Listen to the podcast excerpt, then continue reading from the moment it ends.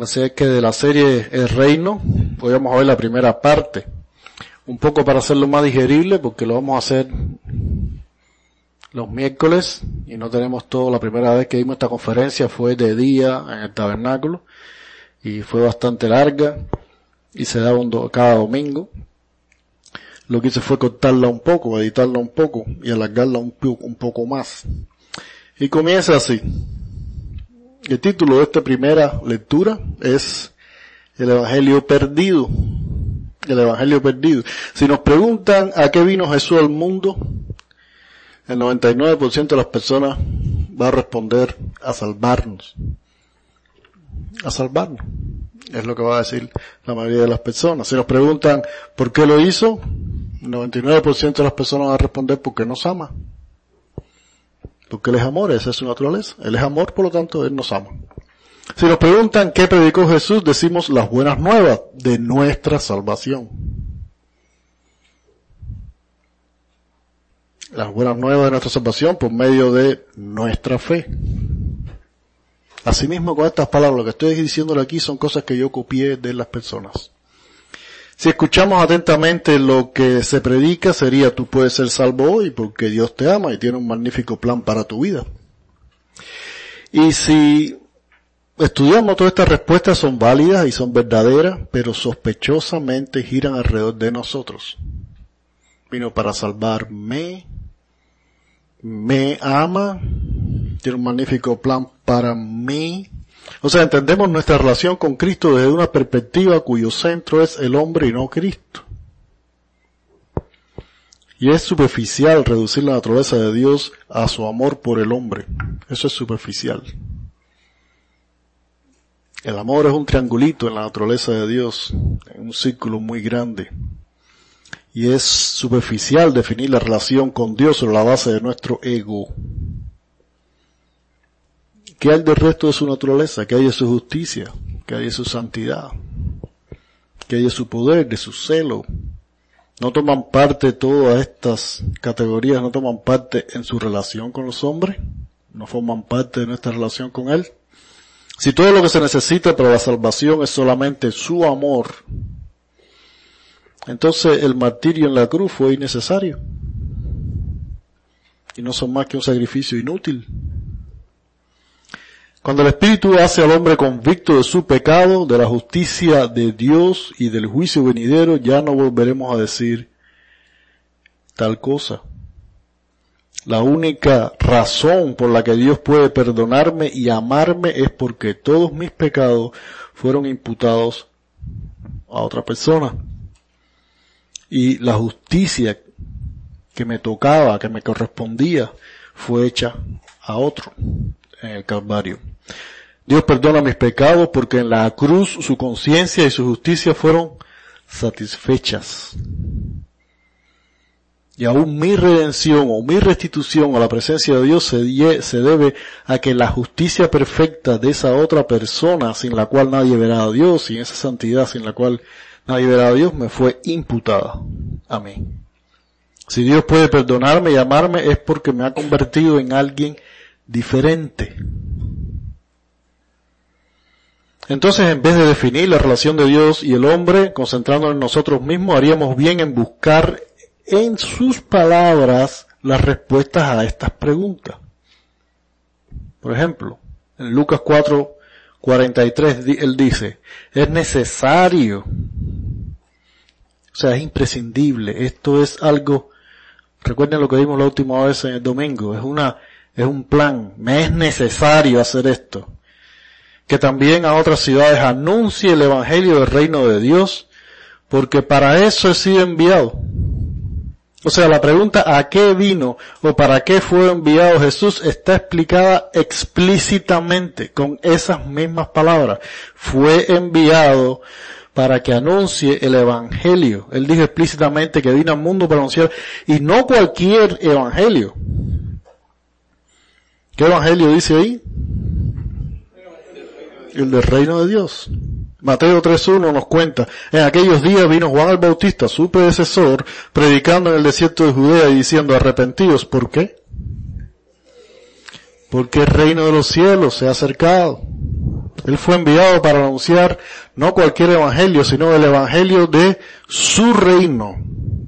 Mateo 4, 17, leemos ahí, dice, desde entonces, o sea, quiere decir desde el principio de su ministerio, comenzó Jesús a predicar y a decir, arrepentidos, ¿por qué? Porque el reino de los cielos se ha acercado. Más adelante en Mateo 4, 23, él continúa y recorrió toda eh, Jesús toda Galilea, enseñando en las sinagogas de ellos y predicando el evangelio, ¿cuál? El del reino. En Lucas 9, 11 también escribe, eh, recoge el, eh, el escritor, y cuando la gente lo supo, le siguió, y él les recibió, y les hablaba del reino. En casi toda la referencia que hace Jesús, que se hace de Jesús predicando su evangelio, este es descrito como el evangelio del reino de los cielos, o el evangelio del reino de Dios. Mateo 9:35 repite, recorría Jesús todas las ciudades y las aldeas enseñando en las sinagogas de ellos y predicando el Evangelio del reino. Es como si los apóstoles asumieran que sus lectores, o sea, nosotros sabemos de qué se trata este Evangelio. Porque ellos, ellos lo conocen, pero no lo están explicando. Simplemente lo están diciendo, este es el Evangelio. No se toma el trabajo de explicarlo. ¿Por qué? Porque no hay otro Evangelio. No existe otro evangelio. Cuando el Señor comisionó a sus discípulos para proclamar las buenas nuevas y les dijo, Él les dijo específicamente que predicar. Mateo 17, leemos. Y yendo, predicar diciendo, el reino de los cielos se ha acercado. En Lucas 9.2, Él dice, y los envió a predicar el reino y sanar a los enfermos. Jesús fue específico con sus discípulos sobre qué predicar. Más adelante en Lucas 10, 8 al 9, Él les repite, en cualquier ciudad donde entres, y entonces va y le da una serie de instrucciones, las cuales finalizan con estas palabras, y decidles, se ha acercado a vosotros el reino de Dios. Él fue específico en qué tenían que decir ellos. ¿Qué evangelio es el que tenían que predicar? Cuando nosotros nos piden que prediquemos el evangelio, lo primero que hacemos es poner el plan de la salvación del hombre. Jesús vino por mí. O sea, esto es lo que Jesús hace por mí o por ti. Y en efecto Jesús habló de la salvación, habló de su muerte como rescate, habló de la necesidad de nacer de nuevo, del arrepentimiento, del amor por el prójimo, pero el tema principal de su predicación fue su reino o su reinado. Las escrituras registran que Jesús habló del nuevo nacimiento una sola vez en toda la Biblia cuando habló con Nicodemo. Las escrituras mencionan su muerte en rescate por nosotros una sola vez. Y alrededor de cinco veces en el Nuevo Testamento usa la palabra salvación en los cuatro evangelios juntos. La palabra salvación, que vino para salvarnos, aparece cuatro veces. Sin embargo, Jesús se refirió a su reino 110 veces en los cuatro evangelios. 110 veces. Así que el mensaje de arrepentimiento y la fe tienen un objetivo. El objetivo es que entres en su reino. El tema central de su enseñanza es su reino. Aquí tenemos solo algunos de los ejemplos. Les puse algunos ahí. Mateo 5.3, 6.33, 7.21, 19.13 a 15, Lucas 12.30. Y ahí paré porque no podía seguir. El tema de la mayoría de sus parábolas las pueden buscar en la casa. Es el reino. Mateo 13, 19, 13, 24, 13, 31, 33, 34, 45, 18, 23, 21, 20.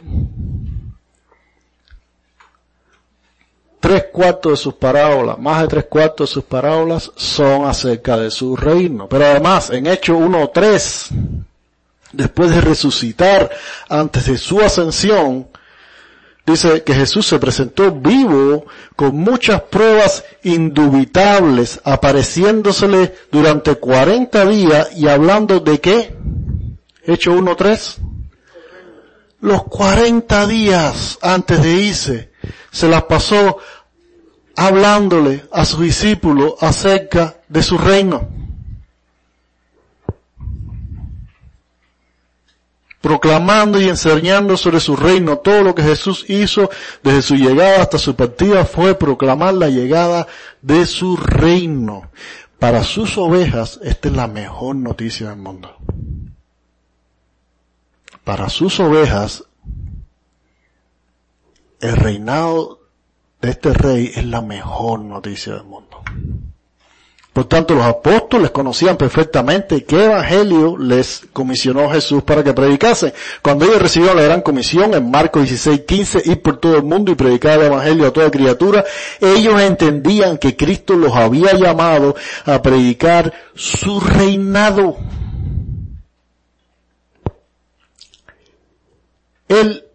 Ellos entendieron perfectamente que Cristo los había llamado a predicar al mundo que su reinado había llegado. Esa era la buena noticia para sus ovejas. Ese fue el evangelio que la iglesia primitiva recibió los apóstoles y que predicó fielmente durante los primeros cuatro siglos después de Cristo. Vayamos, vamos a ver qué predicaban los, los, los discípulos de segunda generación. Vamos a Hechos 8.12. Leemos que en Samaria creyeron a Felipe, que anunciaba, ¿qué es lo que anunciaba? ¿Lo tienen ahí? El Evangelio del Reino de Dios, discípulo de segunda generación. Y el nombre de, y el nombre de Jesucristo se bautizaban hombres y mujeres. Pablo también conocía el Evangelio del Reino. Lo que más conocemos de Pablo son sus cartas, Paulina, su discipulado, a las iglesias, pero cuando Pablo predicaba el Evangelio, él predicaba el reino de Cristo. Vamos a Hechos 19.8. Cuando predicaba en Éfesos, leemos, y entrando Pablo en la sinagoga, habló con de nuevo por espacio de tres meses, discutiendo y persuadiendo acerca de qué? Del reino de Dios. Ese es el Evangelio. Hasta el final de su ministerio, que está en Hechos 28-23, ya encadenado en Roma, Pablo continúa predicando el único Evangelio. Y habiéndole señalado un día, vinieron a él muchos a la posada, a los cuales le declaraba y les testificaba el reino de Dios. Véanlo desde la mañana hasta la tarde y más adelante, ya en Hechos 28, 30, 31, dice que se quedó por dos años enteros en la habitación y recibía a todos los que iban a verlo predicando el reino.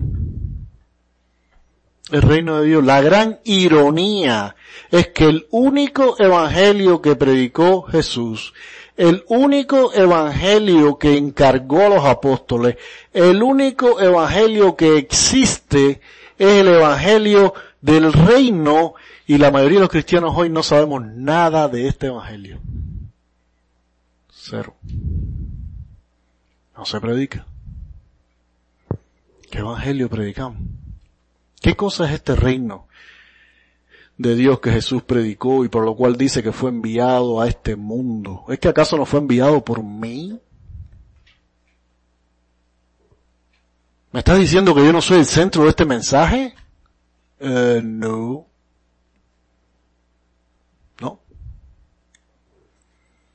Y no vamos a malinterpretar, no estamos minimizando la importancia del nuevo nacimiento, del arrepentimiento, de la salvación. Sin embargo, todos ellos son un medio para lograr un fin y ese fin es entrar en el reino.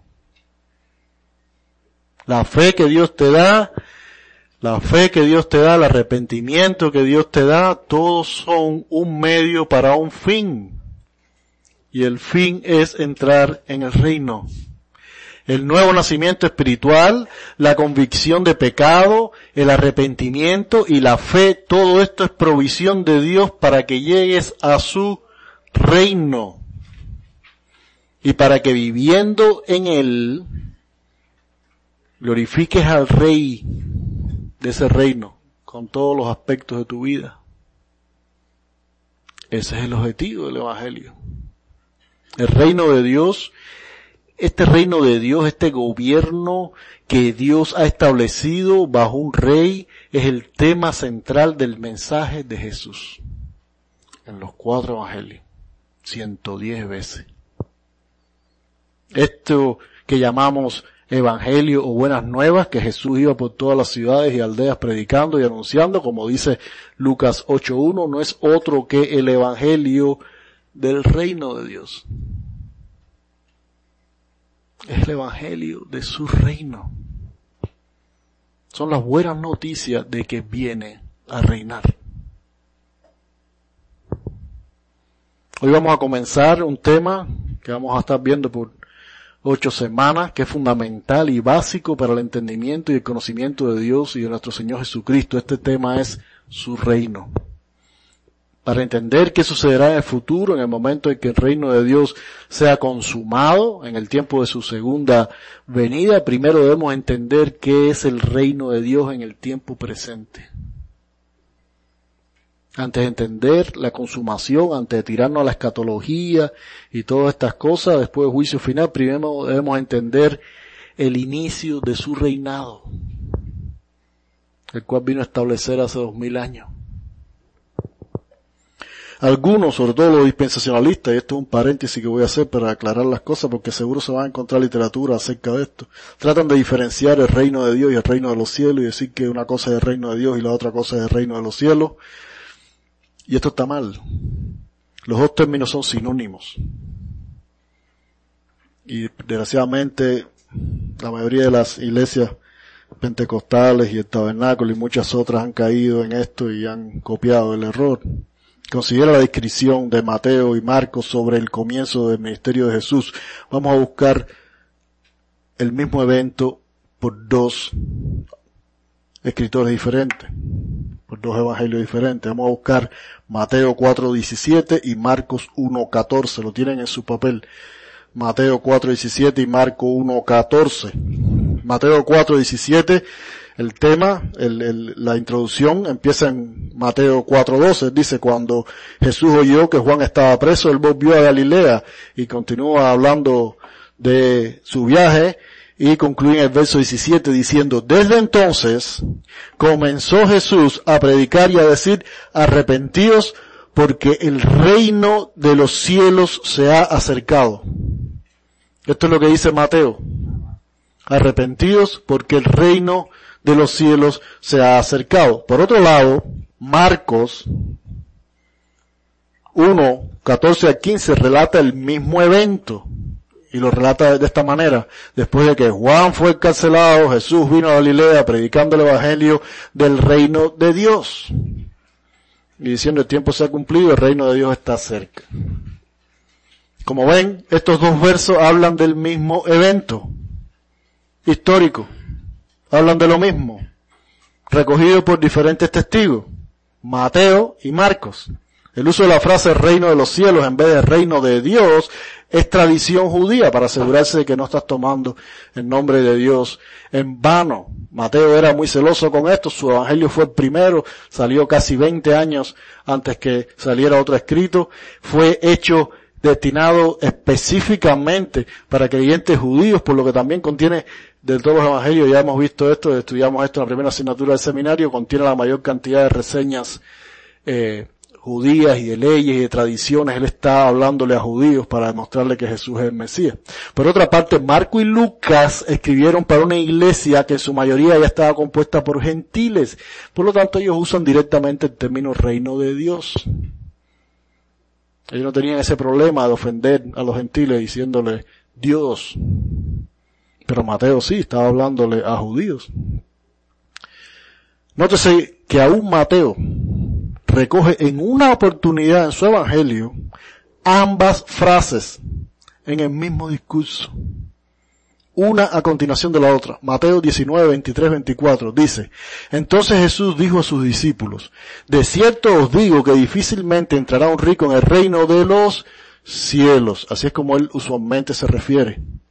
Y en el siguiente verso, verso 24, leemos, y otra vez os digo que es más difícil que un camello pase por el hueco de una aguja de que un rey, de que un rico entre en el reino de Dios. Ahí se le fue.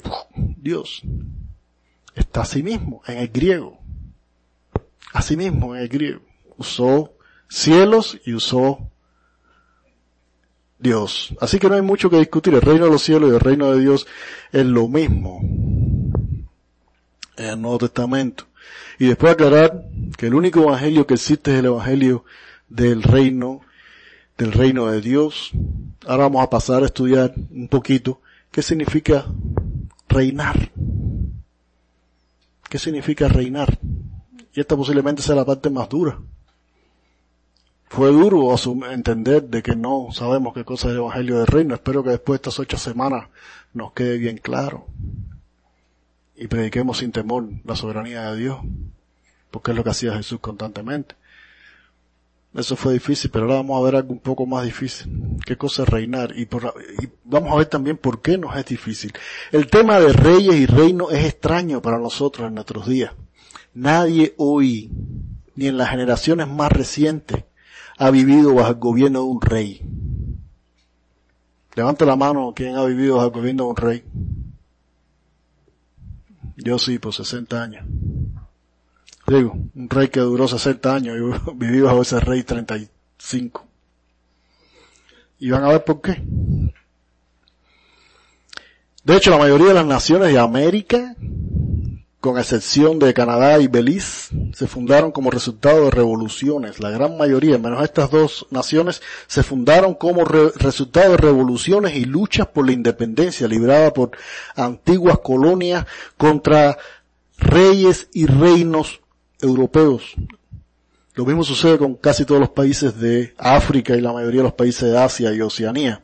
De modo que los pueblos en los tiempos actuales no conocen la vida en un reino aunque quedan por ahí algunas familias reales, estas viven de forma simbólica y no ejercen soberanía. Así que el mundo ha dejado atrás a los reyes. Personas, escuchen esto, con absoluta supremacía, absoluta autoridad, absoluta voluntad, absoluto poder. Ya no tenemos líderes a los que llamamos majestad, ya no tenemos líderes a los cuales glorificamos y a los cuales reverenciamos, ni por los cuales debemos sacrificarnos. Hoy no somos gobernados por alguien que puede hacer lo que le place, cuando le place, con quien le place. De hecho, cuando encontramos a alguien que gobierna de esa forma, por ejemplo, Saddam Hussein, el mundo ya no lo llama rey, ahora le pusieron otro nombre. ¿Cómo le llama? Dictador. Y en presencia de estas personas todos tememos y por lo general le rechazamos y los gobiernos de hoy ejercen todo su poder político y muchas veces su esfuerzo militar para derrocarlos y liberar a las personas que viven bajo su reinado. El mundo actual ya no es un mundo de reyes. Así que el hombre moderno no tiene el menor, una menor idea de qué cosa es un reino. Nuestro entendimiento actual de la autoridad y del poder y la soberanía está esparcido por innumerables instituciones que llamamos gobierno, donde el poder se divide en muchas partes, poder judicial, poder legislativo, poder ejecutivo, ministerios y pa, pa, pa, pa, empiezas a picar el poder y a dividirlo todas las formas que puede. Y aún estos están divididos en partidos y multiplicado en varias partidos y clases. Y el objetivo de todo esto es compensar y balancear el poder. Y todo el sistema de resultado del gobierno de las masas, las cuales en el pasado se reviraron, se rebelaron contra el poder unilateral de la autocracia. Y repartieron el poder por la democracia. Y demo en griego significa mucha gente. Y de esta forma las masas pretenden ejercer autoridad sobre sí misma y tratan fallidamente de garantizar que nadie tenga exceso de poder. Es el resultado de nuestra rebelión.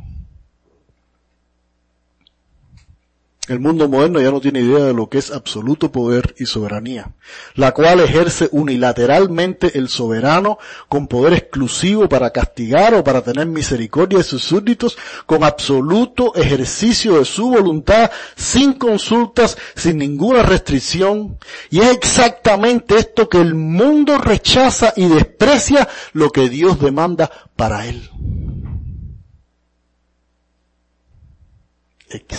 Exactamente. Absoluta supremacía, absoluta autoridad, absoluta voluntad, absoluto poder. Esto es lo que significa ser rey. Rey de todo.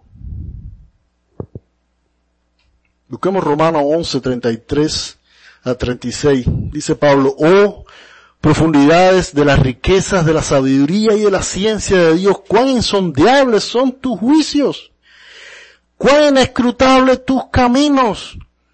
Porque ¿quién entendió la mente del Señor? ¿O quién fue su consejero?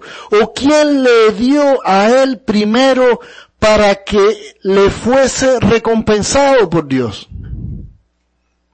Porque de él y por él y para él son todas las cosas. A Él sea la gloria por los siglos. Amén. Lo que Pablo está diciendo aquí es quién es igual a Dios. ¿Quién es igual a este rey en perfección, en conocimiento, en sabiduría, en poder, que hace su voluntad en el momento que quiere, con el que quiere y para el propósito que quiere? ¿Se dan cuenta por qué el evangelismo humanista no predica lo que predicaba Jesús? Ni una vez al año. ¿Cómo hacen para saltarse 110 veces el Evangelio del Reino? ¿Cómo hacemos para predicar? Y saltarnos las 110 referencias a su Evangelio. Y sin embargo, todavía decir que estamos evangelizando. ¿Cuál Evangelio? No se predique el evangelio que predicó Jesús, no se predique el evangelio de su reinado. Lo único que se predica de ese evangelio es un pedacito, ¿no? Que son los beneficios para el hombre. Hay una sola palabra para eso, rebeldía. Pero el evangelio de Jesús no es otro que el evangelio de su reinado. Y en ese evangelio Dios es anunciado como un rey que reina soberanamente. Dios tiene sabiduría suprema, hace juicio supremo sobre la base de un conocimiento absoluto que no está disponible para nosotros. Busquemos Isaías 40, 12, 14. Dios revela por medio del profeta, ¿quién midió las aguas con el hueco de su mano? Y los cielos con su palmo con tres dedos juntó el polvo de la tierra y pesó los montes con balanza y con pesa los collados. En otras palabras, ¿quién es igual a mí? Es lo que está diciendo él. ¿Quién enseñó al Espíritu de Jehová? ¿Quién le dijo, desciende, llénanos?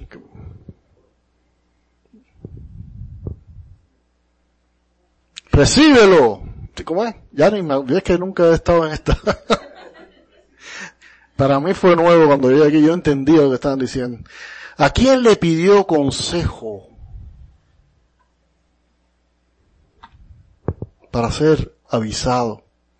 ¿Quién le enseñó el camino del juicio? ¿O le enseñó conocimiento? ¿O le mostró la senda de la prudencia? Y la respuesta a todas estas preguntas retóricas es nadie. Él dice que no recibe consejo de nadie, ni está obligado con nadie, ni nadie ha hecho nada por él como para que él necesite pagarle a nadie.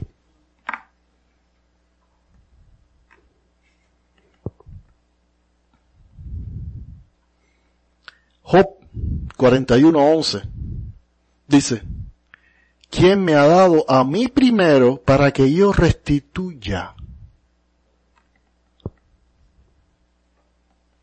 Si esto no es opuesto a todo lo que hemos oído en tres años, bueno, por lo menos yo desde que llegué acá, él te está diciendo, ¿desde cuándo tú puedes? La primera conversación que yo tuve en mi capilla fue una persona que vino a hacer una promesa. Si Dios me da este trabajo, yo me voy a encargar de ese viejito. Y yo miraba, yo voy a diezmar, y así, venían a hacer promesas.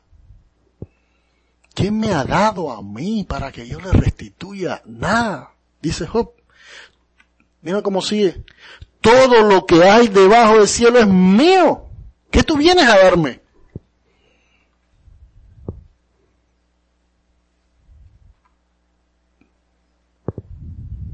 Es absolutamente, Él es absolutamente supremo. Lo que Él hace no lo podemos entender porque sus caminos son inescrutables. Él nos reveló todo lo que sabemos de Él. Y si no lo hubiera hecho, los hombres seguirían fabricando ídolos y postrándose delante de ellos basado en su absoluta perfección, basado en su perfecto conocimiento, en su perfecta sabiduría, basado en su perfecto poder. Él hace exactamente lo que quiere, cuando quiere y con quien quiere y para el propósito que Él quiere. Cuando Job entendió esto en Job 42.2, dice Job, reconozco que tú todo lo puedes y no hay plan que te sea irrealizable. El salmista en Salmo 33.11 escribe, el consejo, o sea, el propósito de Jehová permanecerá para siempre, los pensamientos de su corazón por todas las generaciones. Y ya llevamos dos mil años y la verdad de Dios sigue saliendo. Pues chorritos pequeñitos, pero con tremenda presión. Isaías 14:27, el profeta enseña, porque Jehová de los ejércitos lo ha determinado, ¿y quién lo impedirá? Y su mano extendida, ¿quién la va a hacer retroceder? O sea, él planea lo que quiere para el propósito que quiere y hace exactamente lo que planea y nadie cambia su propósito. Busquemos Isaías 46, 8 al 10. Isaías 46, 8 al 10, por medio del profeta Dios llama al pueblo rebelde a no creer en la soberanía del hombre, sino a creer en la soberanía de Dios. Eso es lo que dice Isaías ahí. Dice, acordaos de esto y tened vergüenza. Volver, volver en vosotros prevaricadores. Esto quiere decir despiértense de sus ilusiones. ¿Okay? Despiértense de fantasear. Volver en vosotros acordaos de las cosas pasadas y de los tiempos antiguos, porque yo soy Dios. Y no hay otro. Y nada hay semejante a mí, porque anuncio lo por venir desde el principio. ¿Tu Dios hace eso? ¿El Dios que te fabricaste hace eso? Cada vez que tú clamas lo que tú quieres lo recibes. No, el Dios tuyo de palo o la fantasía que tiene en la cabeza no hace eso. Ahora, lo que él anuncia desde el principio y de la antigüedad, lo que he hecho. Y todas sus profecías, la gran mayoría de sus profecías, las que no se han cumplido están por cumplirse, pero todas las que han llegado hasta este momento se han cumplido. Yo digo, mi consejo, esto es mi propósito, permanecerá y haré todo, léanlo, lo que quiero. Dejen de fantasear con el ídolo que se han fabricado. En otras palabras, sencillo.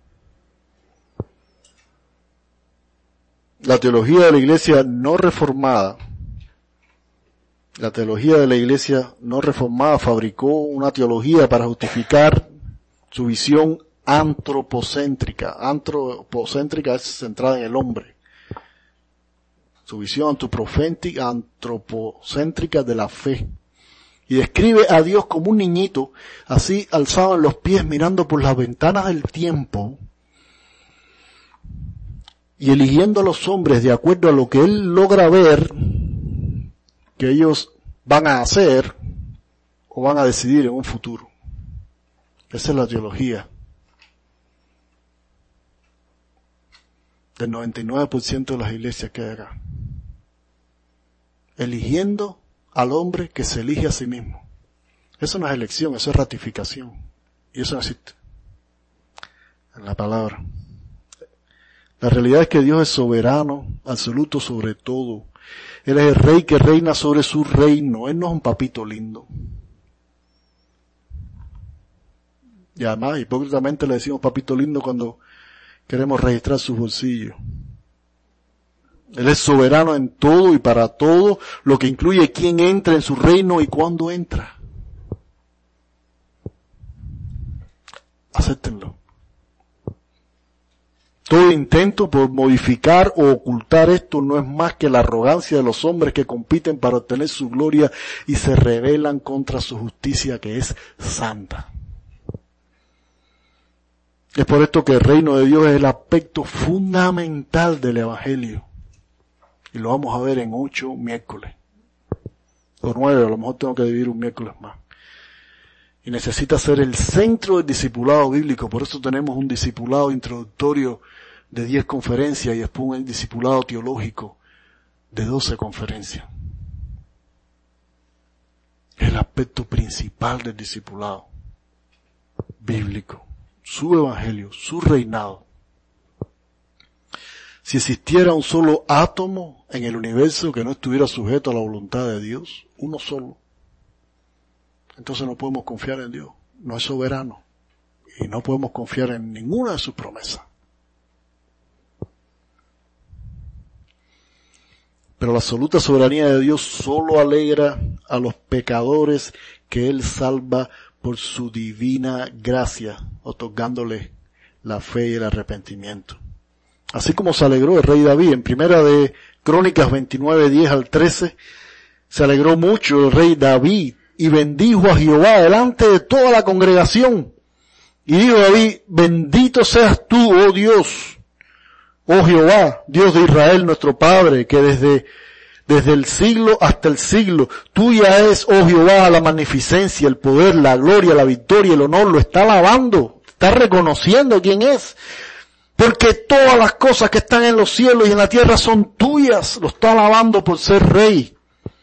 Tuyo, oh Jehová, es el reino. Tú eres excelso sobre todos. Las riquezas, la gloria proceden de ti. Tú dominas sobre todo. En tu mano está dar fuerza y está dar poder. En tu mano está ser grande y dar poder a todos. Ahora pues, Dios nuestro, nosotros alabamos y loamos tu glorioso nombre.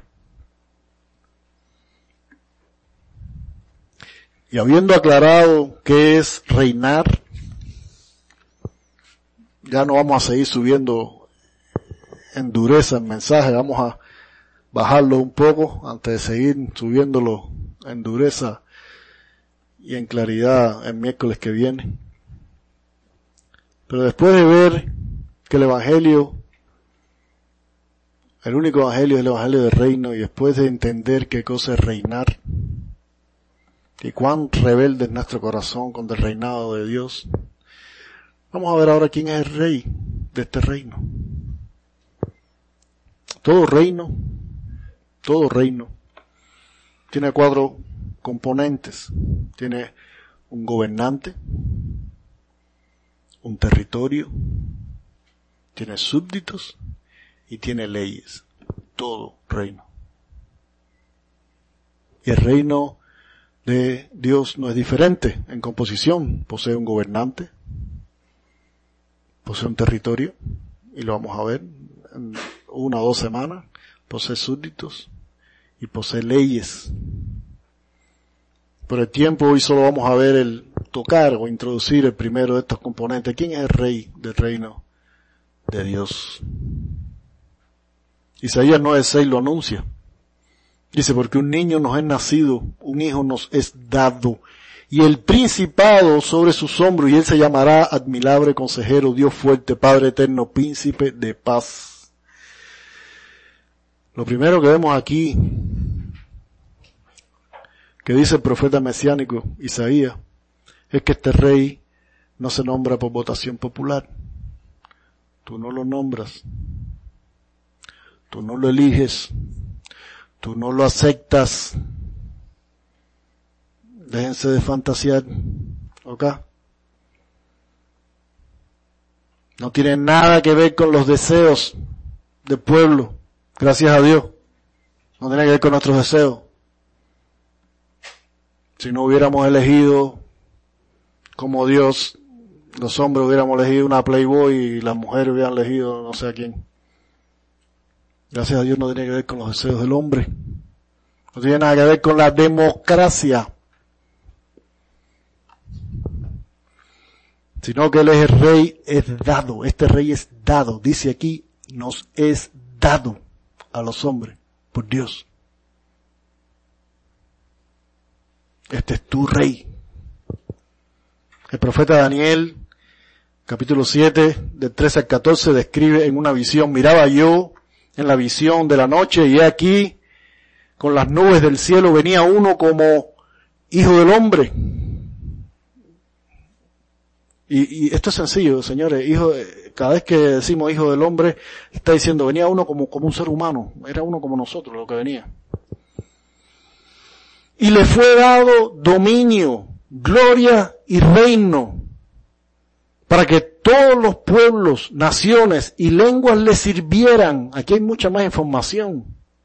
Este reino es exclusivo de Israel. ¿Ok? Sino que reina sobre todo el mundo. Recuerdan a Mateo 28, 18. Dice, toda potestad me es dada en el cielo y la tierra. ¿Recuerdan todo? Cada vez que decimos todo. O sea, Él no es el rey de esta tierrita, Israel, ¿ok? Él es el rey de todo. Por tanto, id y hacer discípulos a todas las naciones. ¿Ok? Vayan a todas las naciones. Saquen de aquí. Yo soy el rey más rey que el rey de ustedes. Yo soy más Dios que el Dios de ustedes. ¿Ok? Yo soy el único Dios. Vayan a todas las demás naciones a proclamar al único Dios. Eso es lo que está diciendo.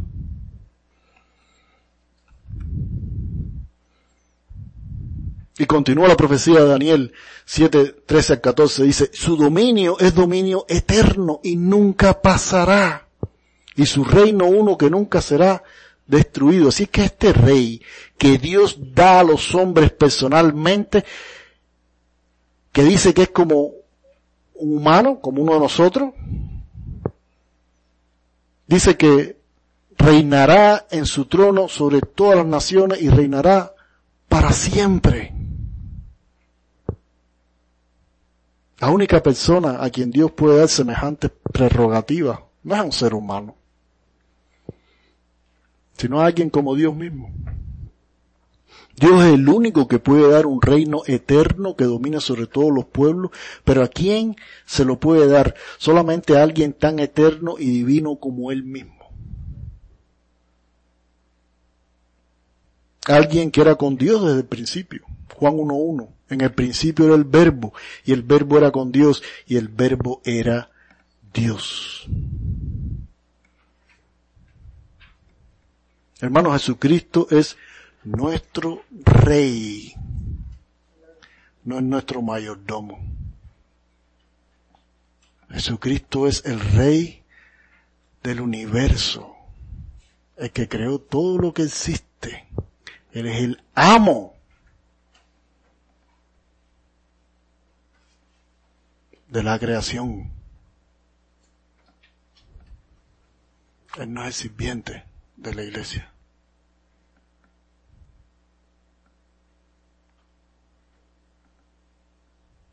Él es el amo. Él es el rey. Su evangelio es de su reino, es de su reinado. Eso es lo que él anunció. Para que sus ovejas se pongan contentas. Al fin llegó el rey. Al fin cayó el rey que yo tenía. Al fin cayó el rey que reinaba sobre mi carne. El rey del pecado, el príncipe de la potestad del aire. Al fin llegó mi libertador, este es mi rey, este es mi amo, este es el que me compró. Señor, te doy gracias por la oportunidad de rescatar este enfoque, Señor. Cada, cada carta antigua que leemos desde el primer siglo, cada apóstol de tercera, cuarta, cada generación, cada discípulo, cada obispo de la iglesia antigua, Señor, escribió tanto acerca de tu reinado, Señor. Cada uno de ellos encomendaba a sus iglesias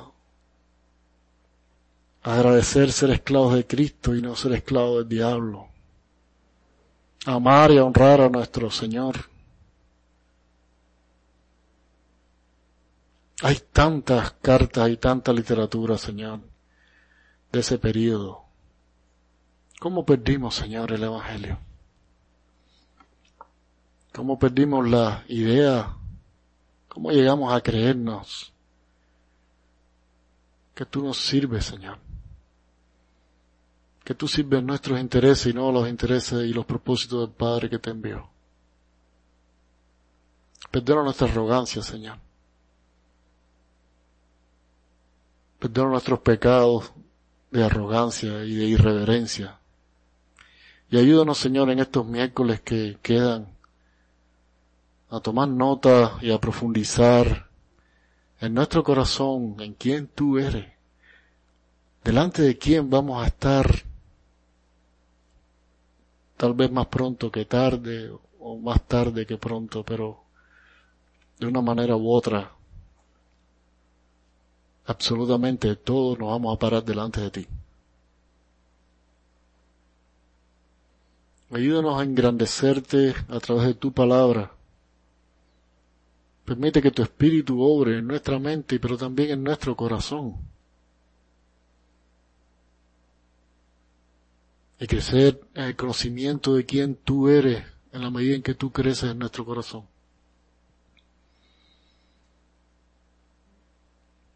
Te pedimos, Señor, que nos guíe en esta tarea, en este deseo, Señor y que nos formes, que formes en nosotros la imagen más clara de Cristo. En su nombre, Señor, oramos a ti, Señor. Amén.